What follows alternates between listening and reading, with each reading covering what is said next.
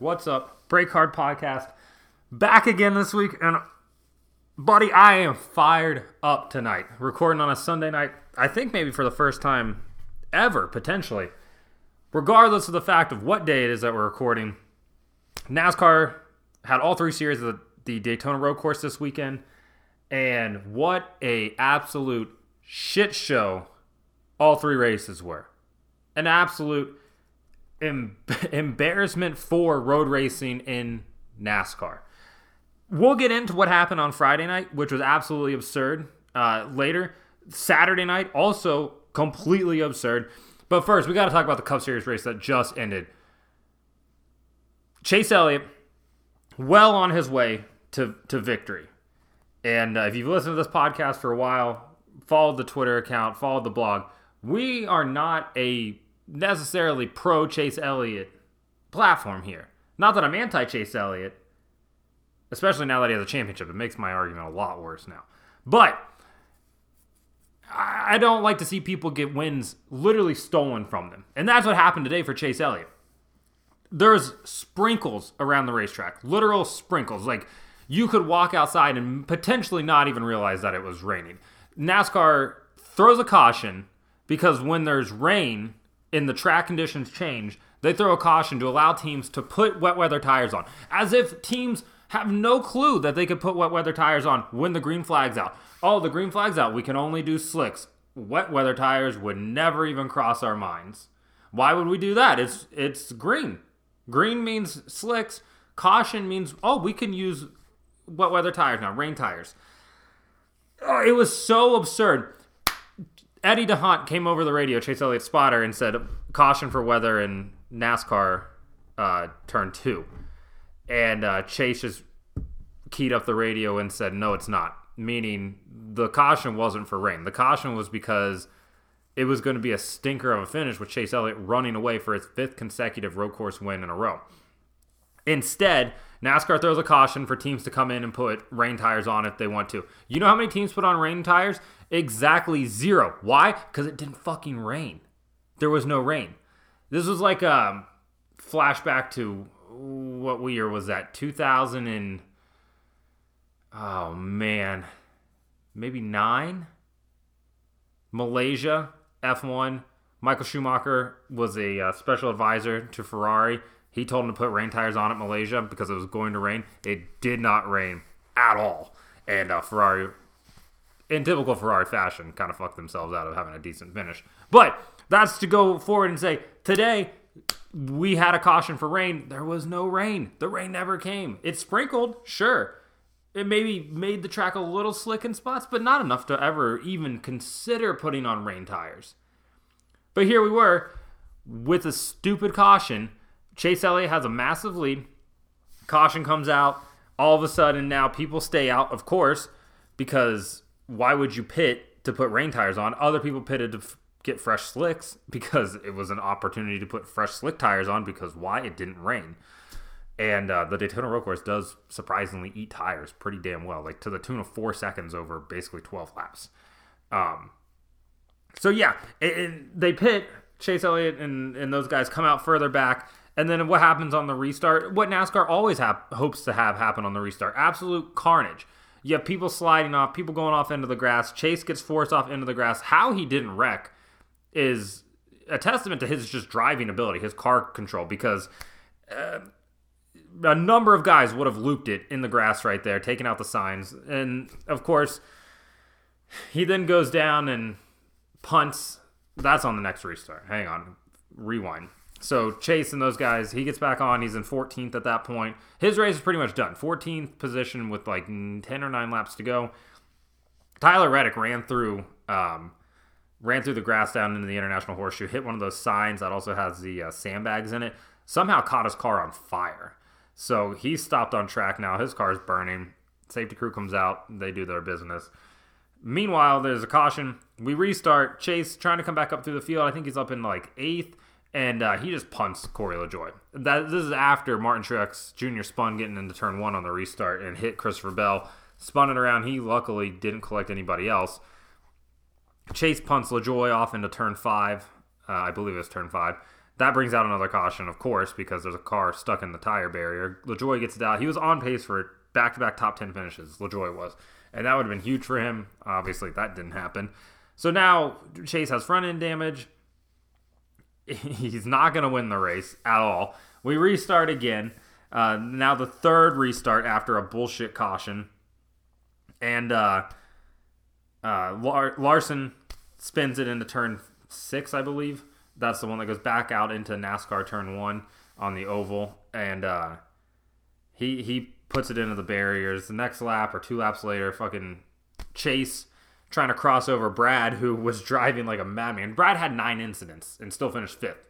Like, I don't even know how that guy even managed to to hold on for that position or get back up there. It's a testament to him just refusing to lay down, essentially.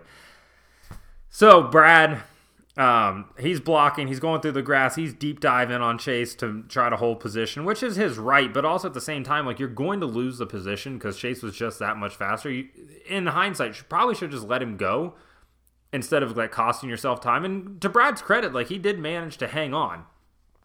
Um, but but Chase goes and uh, tries to cross over on him, getting out onto the uh, NASCAR oval again, and Denny tags him, which wasn't really Denny's fault or Chase crossed over thinking Denny was not going to be there. Denny didn't expect Chase to, I guess, maybe cross over.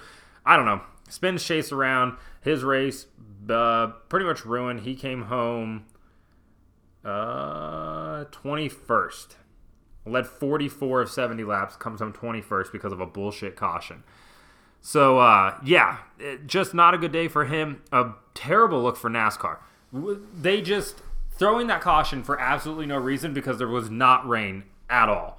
Uh, just descended this race into absolute chaos, which is what they want. We said this before. I'll say it again. NASCAR is an entertainment product first. It's a sport second. We need ratings before we need, you know, the integrity of the sport to to even matter. So, what they wanted was exactly what happened: carnage, cars spinning, uh, first time winner in Christopher Bell. Shout out Christopher Bell. Like I, this shouldn't take away from what he accomplished. He was great all day. Um, uh, second to last lap pass for the lead. Like this is what NASCAR wanted. Surprise people in the top 10. AJ Allmendinger and Kaulig's first cup race comes home P7. Michael McDowell, last week's winner, the Daytona 500 P8. First time starting the season with back to back top fives for him. Maybe the first time in his career he's had back to back top fives, I believe. Ryan Preece had a huge run last week, finished sixth in the 500, comes home ninth today. And then Alex Bowman, who was non existent all day, rounds out the top 10 uh, starting 36. So that should help him out for next week, uh, at least in the starting lineup at Homestead. But when you look at what happened, there's absolutely no excuse for, for what NASCAR did today. And Chase Elliott, and all, he had every right to completely scorch NASCAR uh, after the race, and he didn't, which is, I guess, makes him a better person than most of us because he got robbed. He essentially got robbed of a victory, all because NASCAR likely just didn't want to see another snoozer of a finish, which last year at the Daytona Road Course, that race was a snoozer. But that's when I say snoozer, I don't mean like it wasn't interesting. It was interesting, but from a NASCAR standpoint, and this is where NASCAR has all of our brains just kind of fucked up, is we, we NASCAR has us so trained to think that like races need beating and banging and people spinning and you know dumping each other and fights. It doesn't need to happen like that. Does IndyCar have that? No. Are any IndyCar races great? Yes. You don't need all this nonsense. But here we are. And and what does it gain? Oh, you get a couple like social media tweets or likes. We'll get a couple retweets here and there. But at what at what cost? With the integrity of the sport, you're gonna just jeopardize all that. Which I know I shouldn't even talk about the integrity of the sport because NASCAR has lost their integrity years ago. I mean, this is all a dog and pony show at this point. This isn't about a sport. Like this isn't ran by the FIA, which they make stupid decisions too, but you don't see them throwing cautions for for the lightest of light precipitation. NASCAR saw a rainbow and they're like, "How do you get rainbows?" And somebody said, "Oh, it must be raining." They threw a fucking flag. They just have no idea how anything works. But that's NASCAR in a nutshell, though. Just completely oblivious to what is going on, literally at any time. So Chase Elliott should have won. Should have locked himself into the playoffs already. Should have won his fifth uh, road course race in a row. That doesn't happen. And on a personal level, not even a personal level, but as a fan of the sport, nobody's ever won five road courses in a row. Not that I know of, at least. I don't think Gordon did it. So at, at what point do you let the not let it happen? What what am I saying? What do you mean? What do I mean? Let it happen? He winning the race without a bullshit caution isn't letting it happen. Like NASCAR again. NASCAR doesn't need to throw cautions, but we're so accustomed to NASCAR throwing cautions for no reason. I just said they should let it happen. This is WWE. It's so stupid. But I got to check out this Jeff Gordon thing real quick. I'm pretty sure he won four in a row, but I just want to double check because you guys come here for reputable information, and I'm here to give it to you. Let me look. Gordon, Gordon, Gordon, Gordon. Okay. One, two. That's three. Uh, four, five. Never mind. Gordon did win five, six, six in a row. Fucking a. Let me just double check that one more time here because I don't want to be wrong. All right. 1997, he wins Watkins Glen. 1998, he wins Sonoma. He wins Watkins Glen. That's three in a row. 1999, he wins Sonoma. That's four. Watkins Glen. That's five. Uh, 2000, wins Sonoma. That's six in a row. All right, I take it back. Sorry, Chase Elliott, you stink. Um, it would have been nice if he would have been able to win five. Could have gone on to try for six when we get to COTA. COTA's our next one, I'm guessing. Yeah, yeah, yeah. COTA is our next one. Then potentially Sonoma. I'm not. I don't think that race is actually going to happen. I think we're going to see. Oh boy, that's an SMI or a. Uh, yeah, that's an SMI track. So, do they run the Charlotte Roval twice? Does NASCAR? Ooh, they could do COTA twice, but I doubt that they. Oh, they could do COTA long and COTA short, potentially, maybe. I don't know about that because they're renting the the property. What I don't want to see happen is Sonoma gets canceled and SMI is like, oh, we'll replace it with a second date at Texas because if that happens, we'll riot. I'll I'll drive down there and beat Eddie Gossage for that happening. I'm not actually going to do that. Eddie, uh, for as dumb as he is on Twitter, I think he is a decent guy. So Chase Elliott doesn't get it done. Uh, that's that whole rant. That's what that. I could have just summed it up and just saying Chase Elliott didn't get it done, but instead now we're 12 minutes in um, from me just breaking down one of the dumbest things I've ever I've seen in NASCAR history in a long time, and that's a pretty dumb thing. This was Brian France level NASCAR today. This wasn't Jim France NASCAR. I don't know where Jim France was, but I want to find him and I need to talk to him about this decision. Um, I'm sure Steve O'Donnell and Phelps will have something to say that's somehow a positive spin on it, but whatever. Christopher Bell becomes a first time winner in in his 38th career start. It wasn't too long ago, literally three years ago, four years ago, three years ago, that we were talking about how drivers need 100 career starts before they'll finally start winning races, before they start figuring out. Cole Custer didn't need that last year. Granted, he maybe lucked into that one, but he was still there on speed, put himself in position to win at Kentucky. And Christopher Bell today just drove up there and took the lead and won in his 38th career start. You don't need 100 starts. You just need to be good. And, like, granted, those guys both have really good cars. Chase Elliott had pretty good race cars, too. It took him 100 races. Kyle Larson took him 100 races. Erik Jones, 100 races. Like, what are we doing? Uh, William Byron, 100 races. Then you got Christopher Bell out here, and he's just like, yeah, dude, I mean, we were great today, and just drove up there and won on a road course uh, in his second start with this team. He ran last year for the 95 uh, at LFR, which has obviously closed down now. And now he moved over to the 20, replacing Erik Jones. He wins in his second career start. Erik Jones took him, yeah, like 100 races before he finally won that summer Daytona race. In what was that? 2018? So it's just, I mean, a lot of que- lot of questionable talent out there right now. When you have guys like Christopher Bell's a talent. Christopher Bell is clearly a talent. Like there's a reason Gibbs was so high on him, and like he's going to win more races. He'll probably win again this year. I'm not even. That's not even out of the fucking question. He will win again this year. I'm almost certain that'll happen. He's a good road racer too. I mean, he won Road America in the Xfinity Series. Never thought, never pegged him as a road guy. Um, but seemingly, dirt guys are always pretty decent on road courses. Gordon, Stewart, Kasey Kahne was always relatively good. Uh, Larson is decent on road courses. Granted, Kyle Larson putting it into the wall with, uh, you know, in the winding, in the waning laps of the race while he's running top five, felt normal. Like it, it felt pre-pandemic normal. And I'm happy about that. Like I like Kyle Larson as a race car driver. I think he's a hell of a talent. But there's just something about like this comforting feeling seeing Kyle Larson going for a win and then just kind of hitting the wall and giving it away. Like I'm I'm used to that. I'm used to like the government lies to me. I know the government lies to me. I know Kyle Larson's good and I know he's going to wreck every week and I'm fine with that. It's fun while it lasts. So Larson uh, easily could have had back-to-back top 10s. He instead comes home th- 30th. Damn. That's bad. That's actually bad. And uh, William Byron came home 33rd. He was just limping there at the end. The broadcast made zero mention of it, which was par for the course. Kyle Busch had an absolutely disastrous day. Uh, first lap of the race coming out of turn one, he gets a the right front off into the grass, and it just grabbed the splitter, bent up the uh, the whole right front of the car, the bumper. So his day was kind of done from the beginning. And then he had a flat tire coming out of the final chicane and tried to fight two guys into the infield by banging doors with them.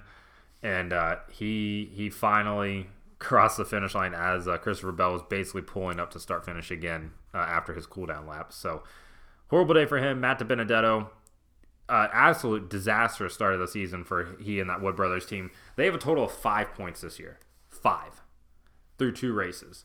Like Quinn Houff is the only one I think has less points. Let me look. Hang on. We'll check the standings to double check. Um. All right. Derrike Cope has a point.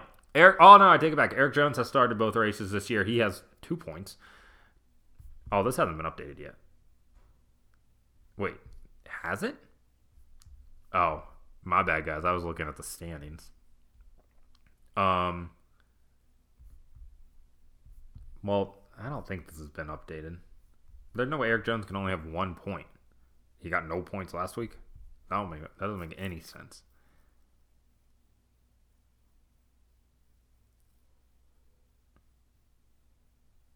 Yeah, this hasn't been updated. What is going on here?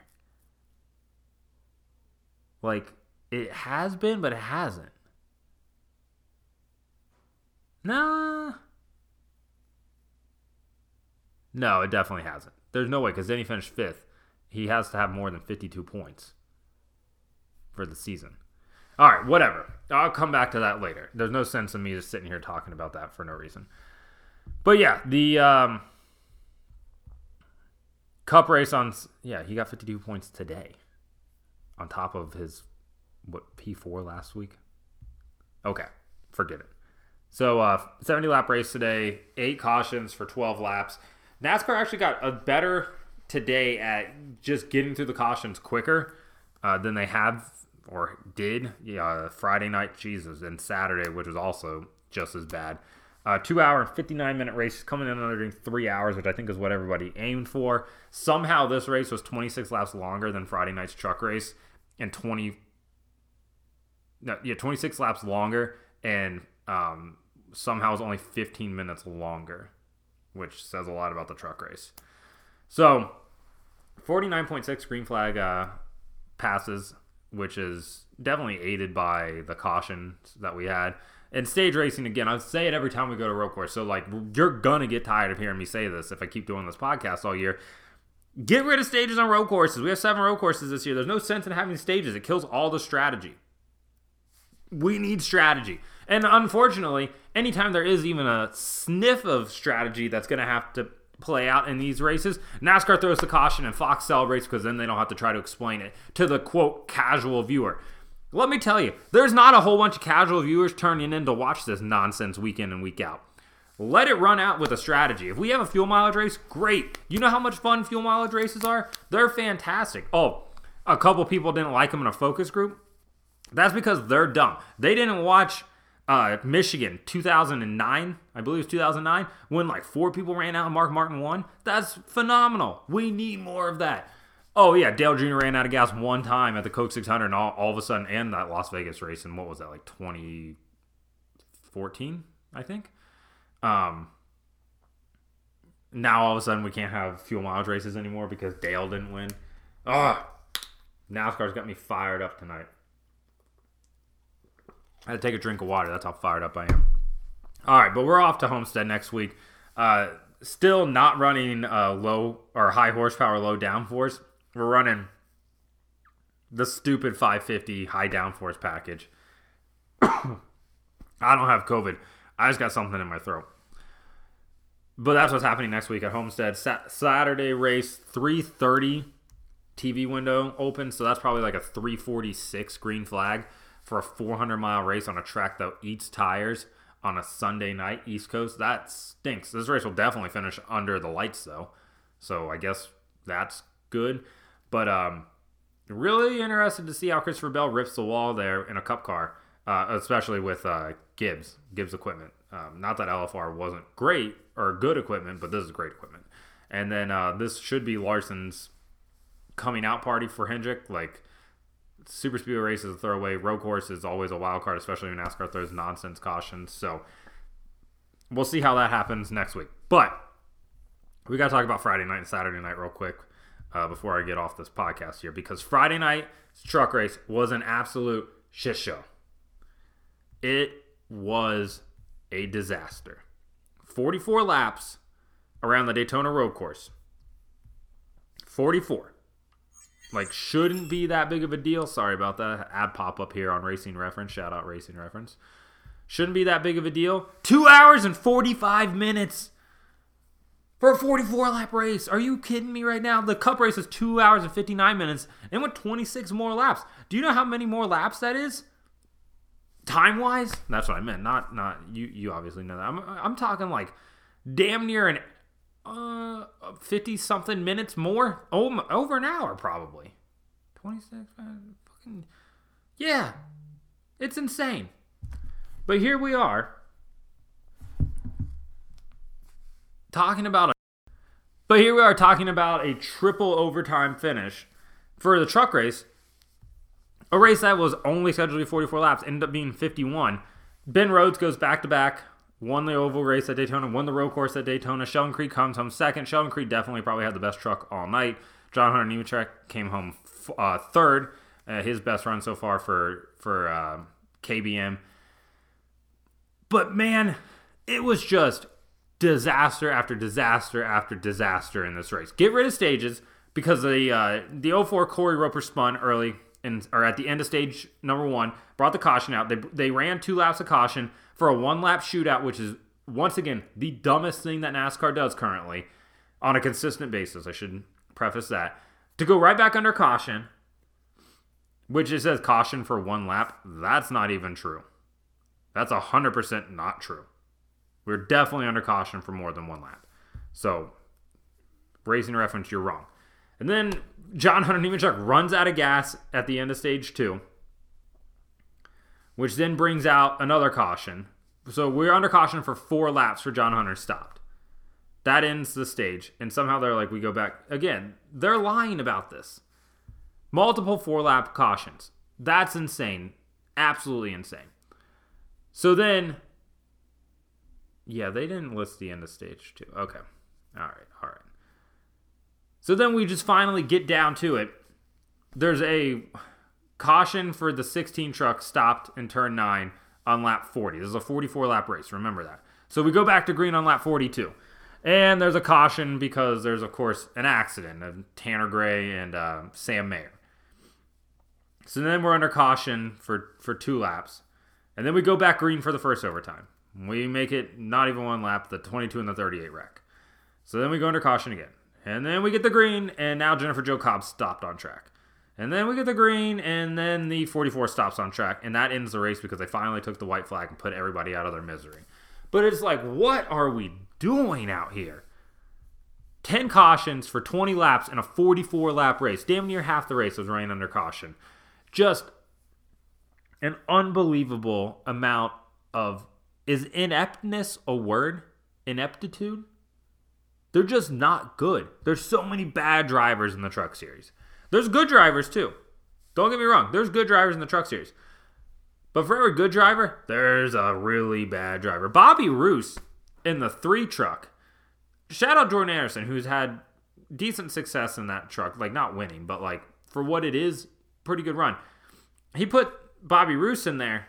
And Sheldon Creed was leading, going out of turn six onto the NASCAR turn one, and the three truck just was like, "Fuck it, I'm not making the corner. I'm just gonna hit the two truck and use him to turn me." And he just drove straight into the door of Sheldon Creed, and then just kind of continued on.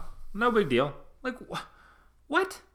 What are you guys doing out here? makes no sense. Chase Purdy, shout out one of our Arca boys there, but that dude was lost on this road course. I don't know if they have road courses at where's he from? Alabama, I think. They definitely don't have road courses in Alabama. No, he's from Mississippi. They for sure don't have road courses in Mississippi because I think he goes to Ole Miss. Um, they only make left-hand turns in that state, and that's a proven fact. So he was completely lost. At one point, he was going like 20 mile an hour slower than everybody else on the backstretch. For what reason? No, no reason. He's just trying to figure out where the next turn was going to be at. So hopefully he can he can get it back because uh, he is a decent race car driver. But man, he was just fuck, not even there. Parker Chase had a really good run going in that 51 truck for Kyle Busch, uh, GT driver in uh, IMSA. Uh, got turned getting, I believe he got turned getting into the final chicane on the front stretch there uh, before start finish line. He came home 23rd, but that's not indicative of where he ran. He ran top 10 all night. And then, uh, yeah, Wallace Allen made his first start. Oh boy, oh boy. Zane Smith, bad bad race for for old Zane there. Just a lot of nonsense in this race. A lot of nonsense. Kaz Grala hopped in the O2 car because the truck, some reason Kris Wright jumped out of that truck to run the Sam Hunt number 26 Xfinity car on Saturday, which I thought he was running the O2 truck for the championship this year, but whatever. I don't understand necessarily what his end goal is in all of this. And then, um, yeah, Todd Gilliland came on fourth, Riley Herbst fifth, uh, Derek Kraus seventh. Well, Crafton was sixth. Kaz Grala eighth. Timmy Timmy Hill and ninth, and uh, Christian Eckes P10. I can't believe Timmy Hill got a top ten. Good for those guys. That 56 truck. They're always just kind of hanging around, um, getting a good run every now and then. Uh, obligatory Hailie Deegan mentioned she decided to go off roading, and uh, didn't work. 28th, I believe, for her. But uh, that's not going to stop Michael Waltrip from thinking that she has a shot to win from 11th on a restart, uh, on one of the overtime restarts. Oh, she's still in it. Is she? Who's winning from 11th? That's absurd. This isn't 2012.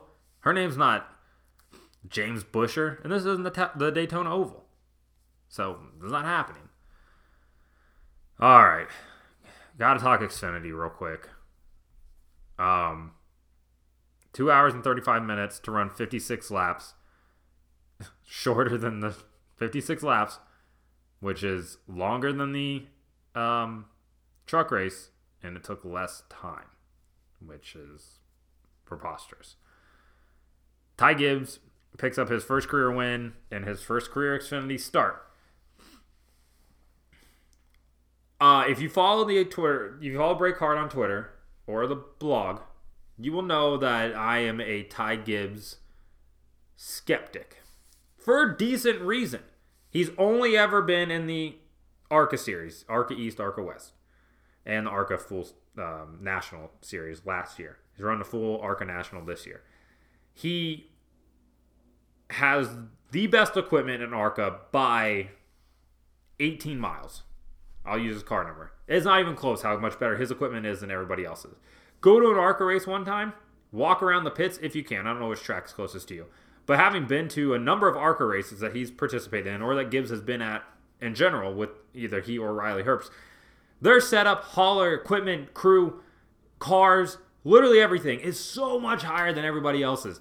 When you have people out there with a low pro jack from Harbor Freight trying to pit cars with a battery powered impact, and then you look down and you see the Gibbs ARCA program with a full size cup pit box, TVs, data, fuck, everything. A full size cup hauler out there. Never, I the hauler, the hauler thing. A lot of these guys have have uh, full size haulers in ARCA, um, but it's hard to judge talent when your equipment's so much better. We see this with a number of young guys, specifically coming up through the ranks. K&N East West when it was K&N East West. Now it's ARCA East and West.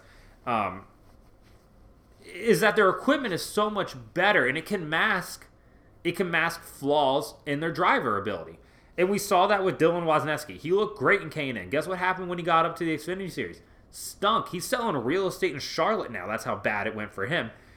Todd Gilliland, another guy who was like, oh, he is a can't miss town. He was the number one prospect on TRD's big board for for a number of years, three or four years. Everybody was like, this guy is a can't miss town. Guess what? He's a meddling truck driver at best. Why? Because as soon as he's up against competition and people in equal equipment, it really levels the playing field. And what was masking your inability as a driver before is now exploited because you have no idea what's happening. And that's what I question about Ty Gibbs. And I'm still going to question it for a number of reasons. First, he's in the best equipment money can buy again, and he's never going to not be in good equipment. And I know people are like, well, there's a number of guys that have never been in not good equipment. And you're not wrong. But for the most part, they've been in equipment at lower series or in other series where I'm like, mm, it's you can at least judge talent. And then you look at a guy like Ty Gibbs, who won ARCA races last year, I think to the tune of maybe eight, maybe not eight entirely. I'm on Racing Reference. I can just look at it. I'll look at it right now. He won what year was that? 2020. He won six races last year. So he won six ARCA races last year in 16 starts, 12 top fives, 14 top tens, um, and finished fifth in the fifth in the standings. He's just he. What's a good What's a good term for spoiled? Privileged. Privileged. That's probably a good one. Privilege gives him the ability to one, be in the best equipment money can buy, and two, say whatever he wants when he's not correct, and then just blame it on being passionate. Um, because not everybody could say what he did after the ARCA race and have zero repercussions and nobody question it. Um, but there's Ty Gibbs. So he's he's 18 now.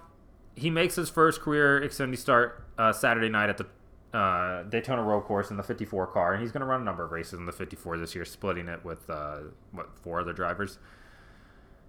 And um, he he's a good road racer. Don't get me wrong. I think Ty Gibbs is a decent road racer. He ran second at the Daytona Road Course last year to Michael Self, who's a hell of a road course racer in the ARCA series, um, in a night race in the rain, which was fantastic. But uh, Ty was definitely the benefactor of Austin Cindric and AJ Allmendinger clashing at the end of stage one, which I still don't know what AJ was thinking there, trying to come down on Cindric, who was clearly there. And Cindric, like, just kind of held his line, and AJ kept coming down and hooking himself. And Austin just eventually just hooked him and spun him because, like, that was how this was going to end. But it ruined Austin's car, just ripped the uh, whole right front fender off of that car. And AJ was done because it grabbed the splitter and just destroyed his day. Um, I think both would just not do that again. But you took out the two best cars, clearly the two best cars. They were seven seconds ahead of third place. Like it wasn't even close. And um, now you put Ty Gibbs out there, who's a good road racer, and he still had to fight Austin Cindric, who was missing half the bumper, front bumper of the car.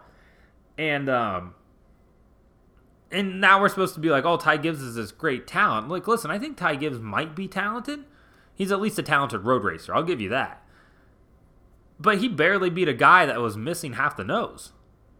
A very crucial part of a race car, especially in NASCAR in its current time, with downforce being as pertinent as it is. And yet we're here like, oh, Ty Gibbs is a future champion. Like, bro, he barely beat a dude with half a race car. And like, granted, he still had to beat the rest of the field. There's a lot of really bad road racers in the Xfinity Series, like so bad. Like they just make so many mistakes, and it's so aggravating. But he won. Good for him. First career start. I don't know when his next start's going to be. But I'm more anxious to see how Ty Gibbs does on ovals.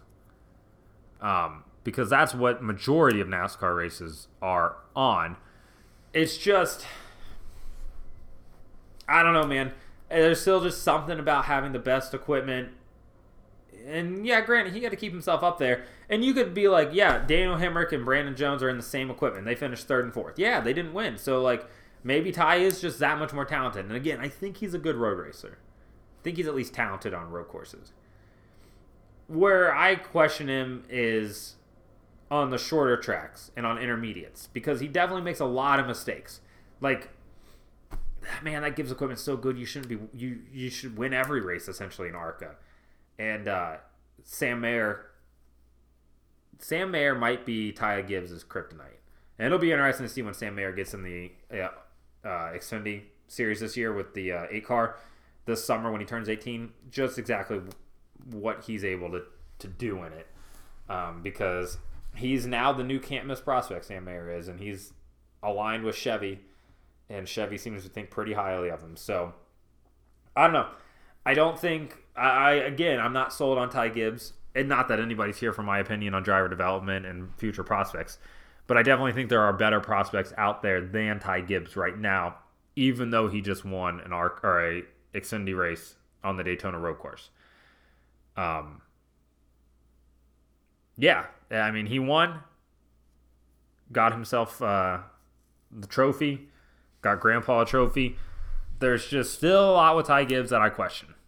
And again, it's probably because he's 18, hasn't had a whole lot of racing to do, and the fact that he's still in great equipment. Um, but there's there's something wrong with NASCAR when literally every young driver can be linked back to either a former driver or somebody that's like prominent in the sport. Like Ty Gibbs, Joe Gibbs' grandson, Austin Cindric, Tim Cindric's son, president of Pen- Team Penske, Daniel Hemric made it here on his own. Um, Brandon Jones, his dad does the the president of Rheem, I believe. So like, there's a reason his car's sponsored. It's because it's his dad, Jeb Burton, Ward Burton's son, Harrison Burton, Jeff Burton's son, um, Miguel Paludo, just here on talent. Brandon Brown here on talent. Justin Haley, parents are loaded. Um, Jeremy Clements here on talent. Brett Moffitt, not related to to uh, old Richard. Myatt Snider, dad is a uh, prominent figure in NASCAR media. Jesse Little, dad's a former race car driver. Michael Annett, dad's rich. Um, the list just goes on and on. Like it, it, there's so many people here just through nepotism, and like I don't know if that's good for the future of the sport. When half the half the uh, half the finishing order is all guys that have uh, just gotten here because of their last name. Like there's definitely good race car drivers out there that never get a shot at NASCAR because they just don't have the money and their name unfortunately isn't, you know, Cindric Gibbs, uh, Burton, something like that. There's so many short track guys. Josh Berry's a perfect example of that, that it just will never get a shot at the big time because they just don't have the money and their parents aren't somebody that's in the sport. Like nepotism runs so deep right now. It's crazy to me. But um guess it doesn't matter. Sponsors keep hopping on cars and uh you know, is what it is as the as they say. So uh Ty Gibbs wins. Shit, I just backed out of the page. I was gonna Miguel Paludo P7 in his first start in NASCAR in quite a while, I believe. Uh, let's look at this. It's his first Xfinity start since 2012 when he was 28. He's now 37. And uh, it's his first uh, NASCAR start overall since 2013 when he ran a full season in the Truck Series. So, yeah, I mean, good for Miguel Paludo. He's got two more races with JRM, I believe. Um, so maybe he can turn that around. And then uh, Brandon Brown came home eighth, huge run for those guys, and same with Jeremy Clements or Clements. Uh, shout out Steve Carnes. Uh, his company will be sponsoring that 51 truck or car a number of times this season um, as as it progresses. Uh, one person I did want to give a shout out to was Andy Lally. Came home 31st. That's not indicative of where he ran. He ran top 10 most of the night obviously NASCAR's stupid no qualifying rules really screwed a lot of teams out of being able to run these first few races until we get to qualify again. Um, when they rained out qualifying at Daytona last weekend on the oval. So he was slated to run the 03, but because qualifying got rained out, the 03 has no points, meaning that they can't run until they can qualify. So he went and bought the 99 from BJ McLeod for this weekend, hopped in that, and uh, ran really well for what I what was an R Motorsports prepared entry um, with BJ McLeod racing as the owner, and uh, spun, got turned, hit Allgaier, Uh, he apologized to Allgaier for for what happened. Allgaier came home 26. That's terrible. And um, but yeah, Lally, super good run. Hopefully he can come back. Natalie Decker was in this race. She was out of this race three laps into it, so about par for the course there. For the uh, old girl out of Wisconsin, Riley Herbst destroyed another car. Um, so that's two for two this season. And Tony's just looking at his pocketbook like, oh no. Oh no. It's going to happen, isn't it? We're going to put ourselves out of business here. Kind of like that 60 uh, Roush Fenway car did a couple years ago. All right. I think 40 minutes of me talking to myself is probably enough for, for one week. Um, and you guys are probably get tired of hearing my voice talking about it. But yeah, uh, hopefully NASCAR doesn't throw any more bullshit cautions on road courses this year, and we don't have to deal with that. Off to Homestead, Xfinity race Saturday, I believe it's like 4:30, and then a Cup race on Sunday at 3:30, probably 3:46 green flag. Tune in then. Um, follow myself on Twitter at breakhard underscore Zach at Zach Miles two. Uh, always on there talking racing, iRacing. Tried to run a three hour race, uh, endurance VRS this weekend on iRacing. Fucked up the registration. Zach had to run all three hours by himself. but I was there to commentate, so not the worst uh, weekend overall. But man, I'm I think I'm just tired of the Daytona road course. Uh, if NASCAR wants to go to one of the road courses that they own, let's go to let's go to Road Atlanta next. We don't need to go to Daytona back to back. But at least we're off to Homestead now. So We'll be back next week. I'm definitely going to recap Homestead just because it's the first oval race of the year, and then we'll just keep doing this on a week by week basis. We'll see how it goes. Um, until then, like I said, follow us on Twitter, uh, subscribe to the podcast, leave a review, do whatever you want. We'll be back next week uh, to talk some Homestead.